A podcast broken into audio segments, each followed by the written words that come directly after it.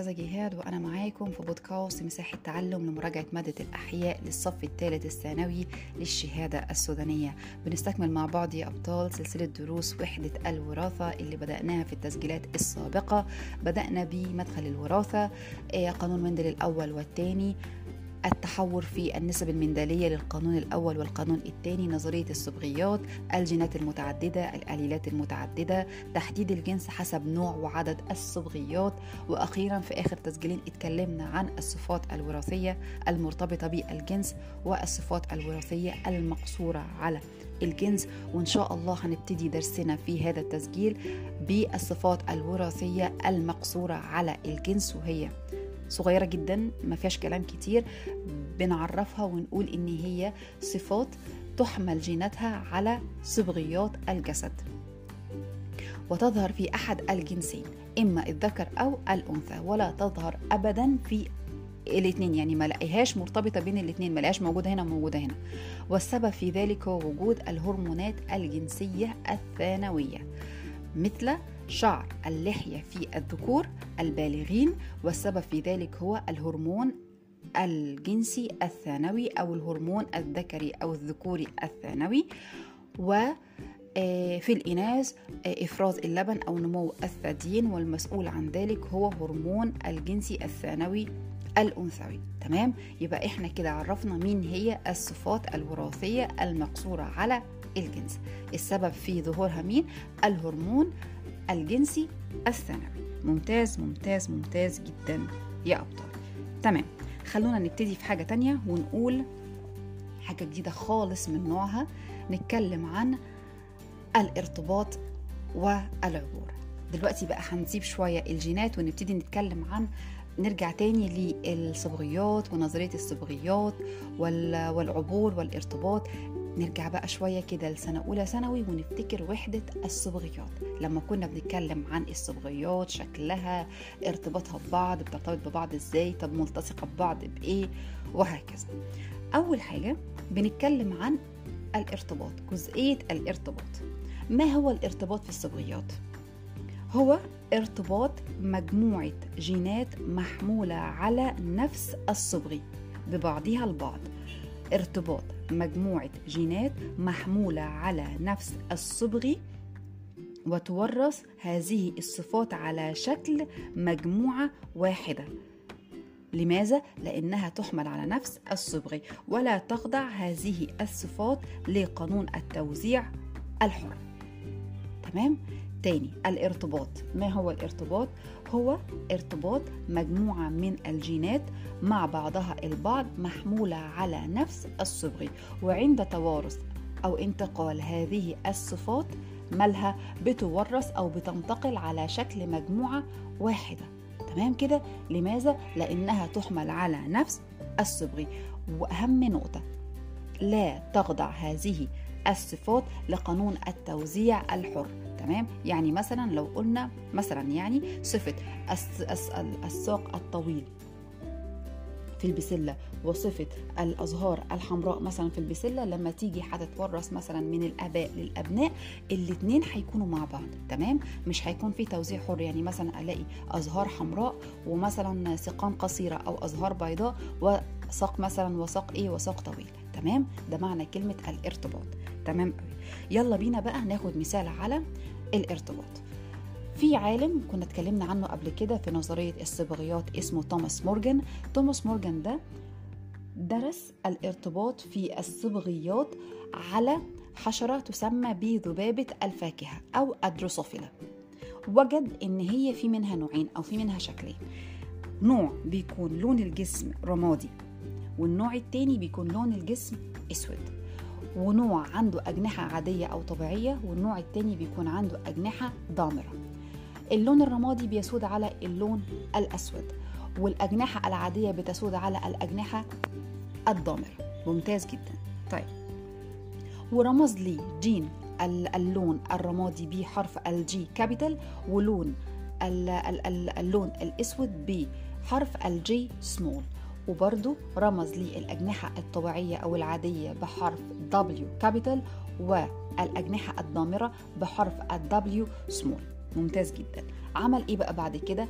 عمل تزاوج تمام؟ أو قام بالتلقيح ما بين ذكر أسود ضامر الأجنحة وأنثى رمادية طبيعية الأجنحة وجد إيه؟ إيه النتيجة؟ إيه نتيجة الجيل الأول؟ نتيجة الجيل الأول إن كان كله لونه رمادي وعادي الأجنحة أجنحته طبيعية طيب يعني الصفتين السائدتين ظهروا عنده فين؟ ظهروا عنده في الجيل الأول طيب قام بقى بعمل تلقيح ما بين الجيل الأول تمام وجد إن الأمشاج بتاعت الجيل الأول هتبقى كالآتي جي كابيتال دبليو كابيتال جي سمول دبليو سمول جي كابيتال دبليو كابيتال وجي سمول دبليو سمول طيب الجيل الثاني ظهر عندي كان عامل إزاي؟ يلا بقى مع بعض كده ورقة وقلم تمام؟ ونفتح الكتاب على صفحة 187 ونرسم مربع بانيت ونوزع أمشاج الأب وأمشاج الأم ونعمل التباديل والتوفيق مع بعضها. وجد إنه الجيل الثاني هيبقى كالآتي. فرد منه G capital W capital G capital W capital والفرد الآخر جي كابيتال دبليو كابيتال جي سمول دبليو سمول وجي كابيتال دبليو كابيتال جي سمول دبليو سمول وجي سمول دبليو سمول جي سمول دبليو سمول يعني دي كانت الشكل الوراثي لها. نشوف بقى الشكل المظهري أو الطراز المظهري. إن لقى فرد رمادي عادي. الأجنحة رمادي برضو عادي. الأجنحة رمادي عادي. الأجنحة وأسود ضامر الأجنحة. يعني النسبة توتال كانت ثلاثة رمادية رمادية اللون. عادية الأجنحة وواحدة سوداء ضامرة الأجنحة. بالتفصيل المثال ده موجود عندنا في الكتاب صاد 187 تمام؟ هنا آه مورجان اتأكد من فكرة إن الصفات المرتبطة بتتورث مع بعضها.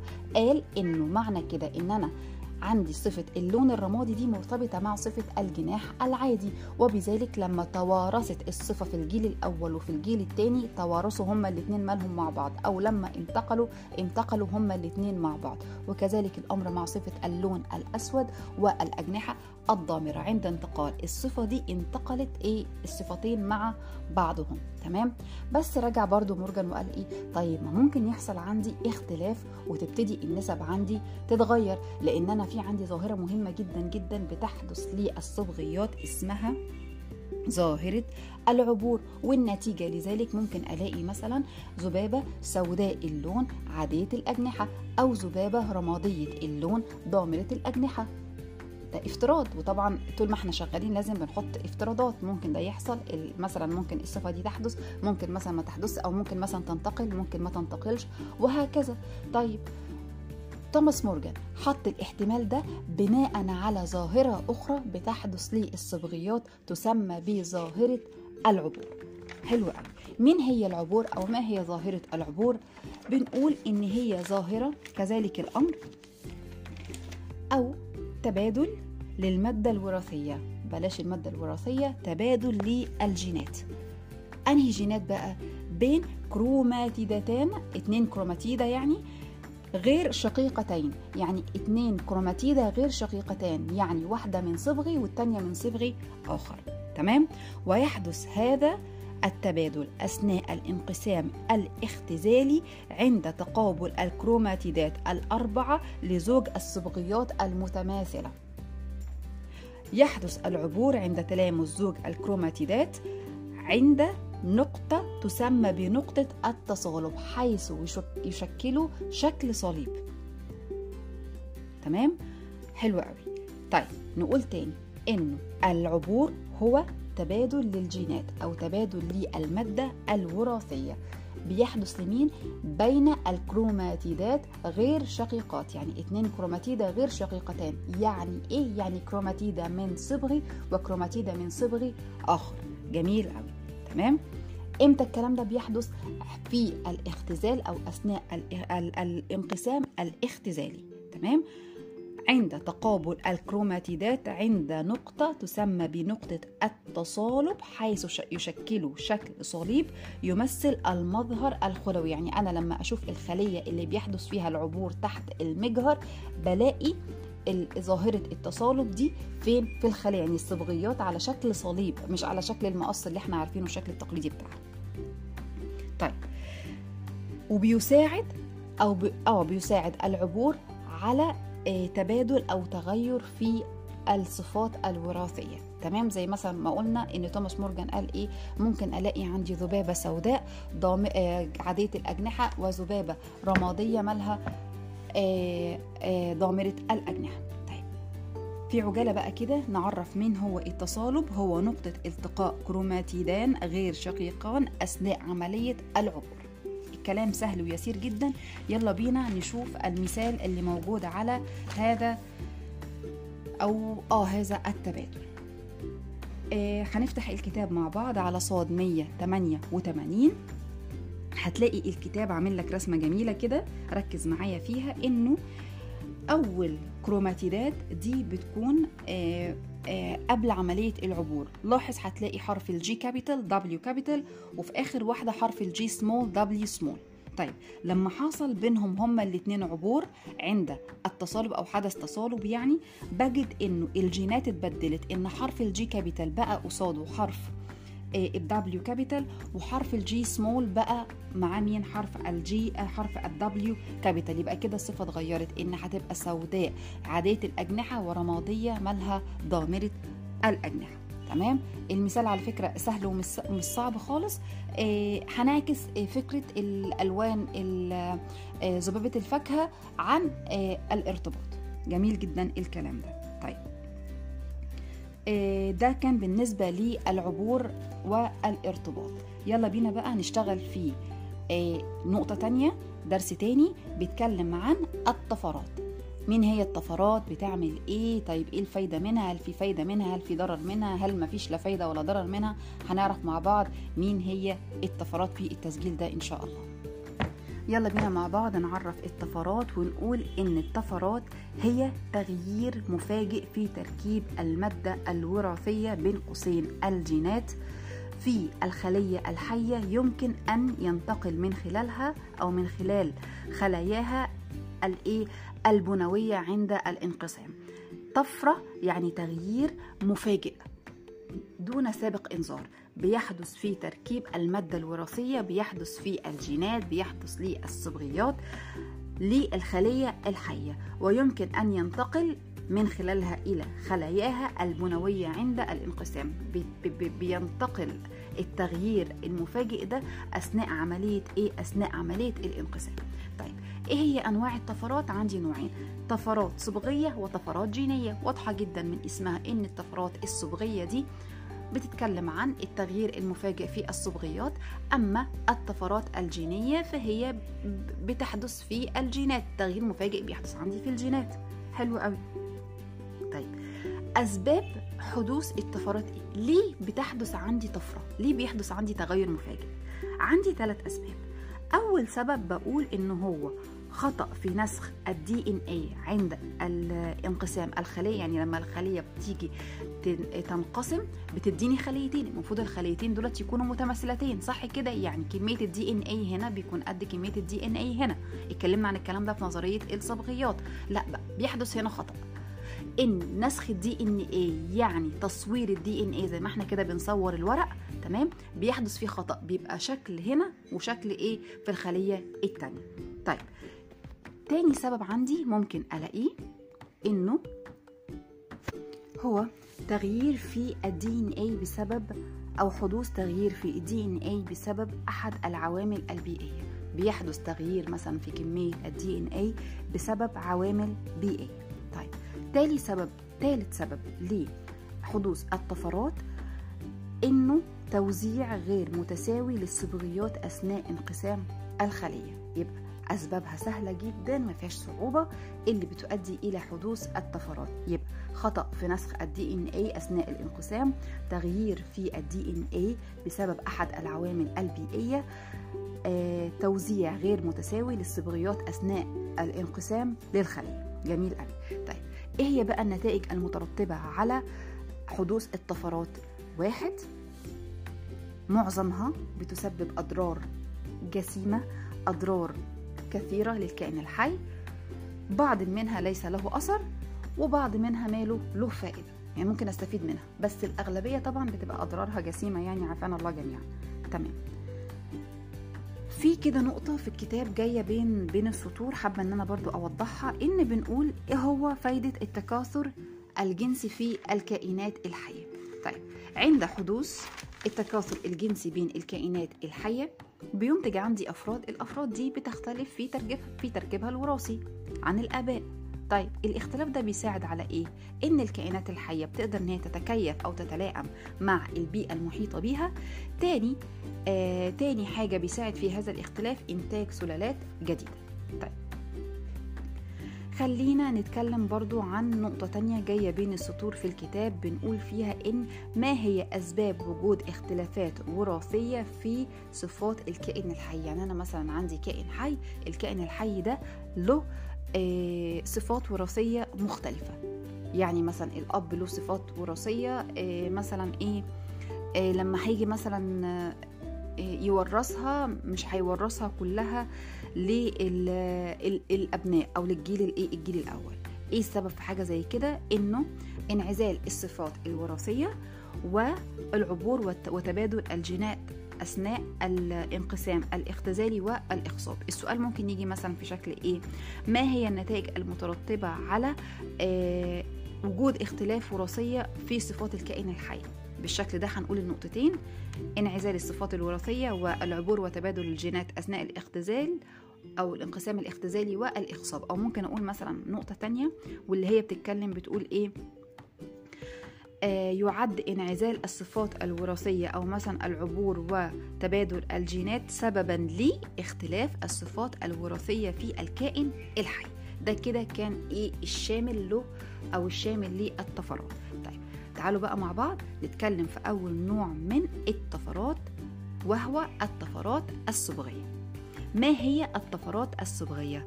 بنقول إن الطفرات الصبغية هي تغيير يحدث في تركيب الصبغيات أو عدد الصبغيات. يا إما التغيير ده بيكون في تركيبها يا إما بيكون في عددها. طيب وبدورها. الطفرات الصبغية بتنقسم عندي إلى نوعين. نوع ناشئ عن تغيير تركيب الصبغي والنوع التاني ناشئ عن تغيير عدد مين عدد الصبغي هنتكلم عن أول صنف وهو الطفرات الناشئة عن تغيير تركيب الصبغي ده أو هذا يعد تغيير يحدث أثناء الانقسام الاختزالي ويؤدي إلى إعادة ترتيب الكروماتيدات بطرق مختلفة. يبقى التغيير الناشئ عن تغيير تركيب الصبغي ماله بيحدث أثناء الانقسام الاختزالي ويؤدي إلى تغيير في تركيب مختلف للكروماتيدات بطرق مختلفة. طيب إيه هي الطرق المختلفة بقى اللي أنا بشوف فيها ترتيب مختلف خالص للكروماتيدات؟ حاجة اسمها الانتقال ترتيب أو تغ... أو طريقة اسمها الانتقال الانقلاب الإضافة والحذف يا إما بيحصل انتقال للجينات اللي موجودة على الكروماتيدات يا إما بيحصل انقلاب للجينات يعني بتتقلب يعني هن- هنشوفها برضو إزاي. يا إما بيحذف جينات يا إما بيضيف جينات. طيب. والنوع ده من التغيرات أو الطفرات الناشئة لتركيب الصبغي بيحدث نتيجة إيه؟ نتيجة تعرض الكائن الحي أثناء عملية العبور لأشعة سينية أو غاز الخردل أثناء ما بيحدث للخلية انقسام أو عفوا بيحدث الخلية عملية العبور بتكون مثلا الكائن الحي ده اتعرض لحاجة زي إيه؟ زي الأشعة السينية وزي غاز الخردل يلا بينا بقى نشوف الطرق. على فكرة إحنا ممكن نذاكرها على شكل لعبة هتبقى سهلة جدا وهتبقى يعني إيه تثبت في دماغنا. وهو أول طريقة هي الانتقال. الانتقال هو انتقال جزء من من الصبغي إلى صبغي آخر مماثل له. أو عفوا صبغي آخر غير مماثل له. أنا بنقل جزء من الصبغي لصبغ تاني غير مماثل له. افتح معايا الكتاب وافتحي معايا الكتاب على صاد 189 ويلا بينا نشوف شكل الكروماتيدات عاملة إزاي.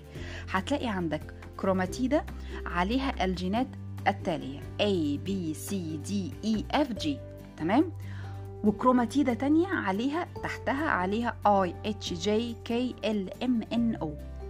الانتقال هيحدث إزاي؟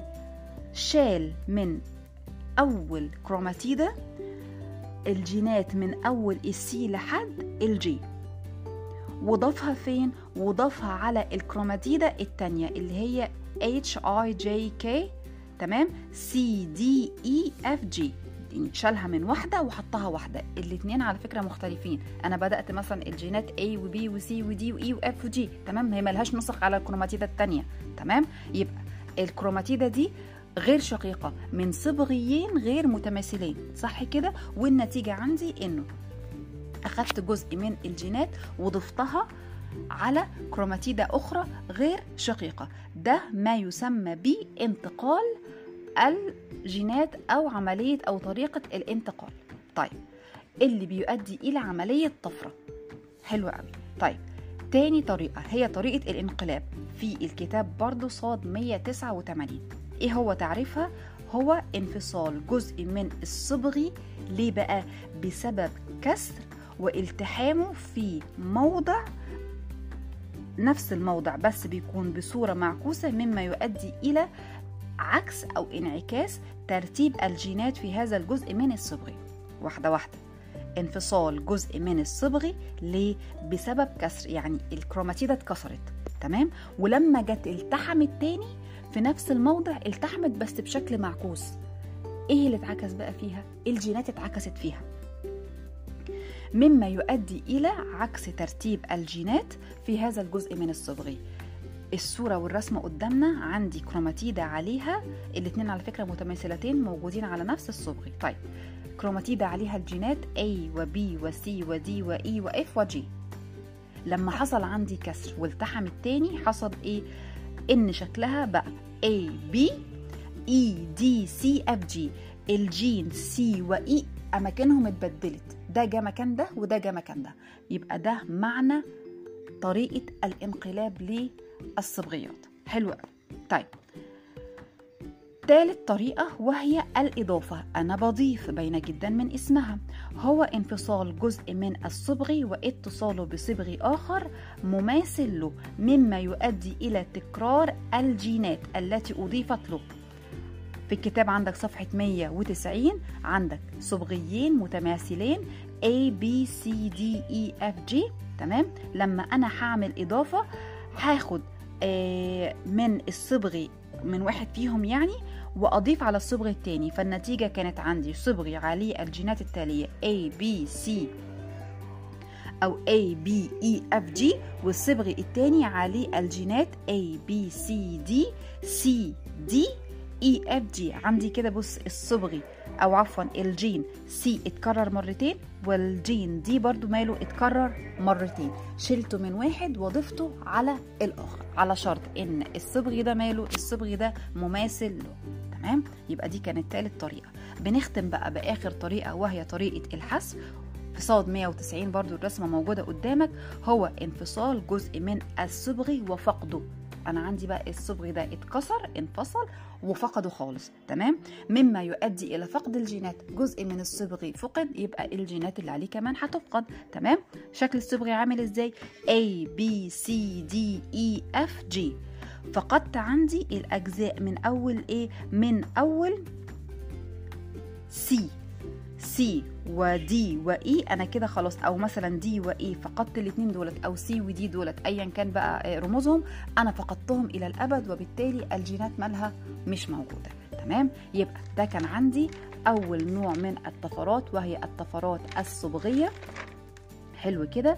وأخدنا أول نوع فيها وهو الطفرات الصبغية الناشئة عن تغيير تركيب الصبغيات يعني يعني حصل تغيير في تركيب الصبغيات هنستكمل مع بعض إن شاء الله نفس النوع ده في التسجيل القادم. شكرا لكم جدا كنت معاكم أستاذة جهاد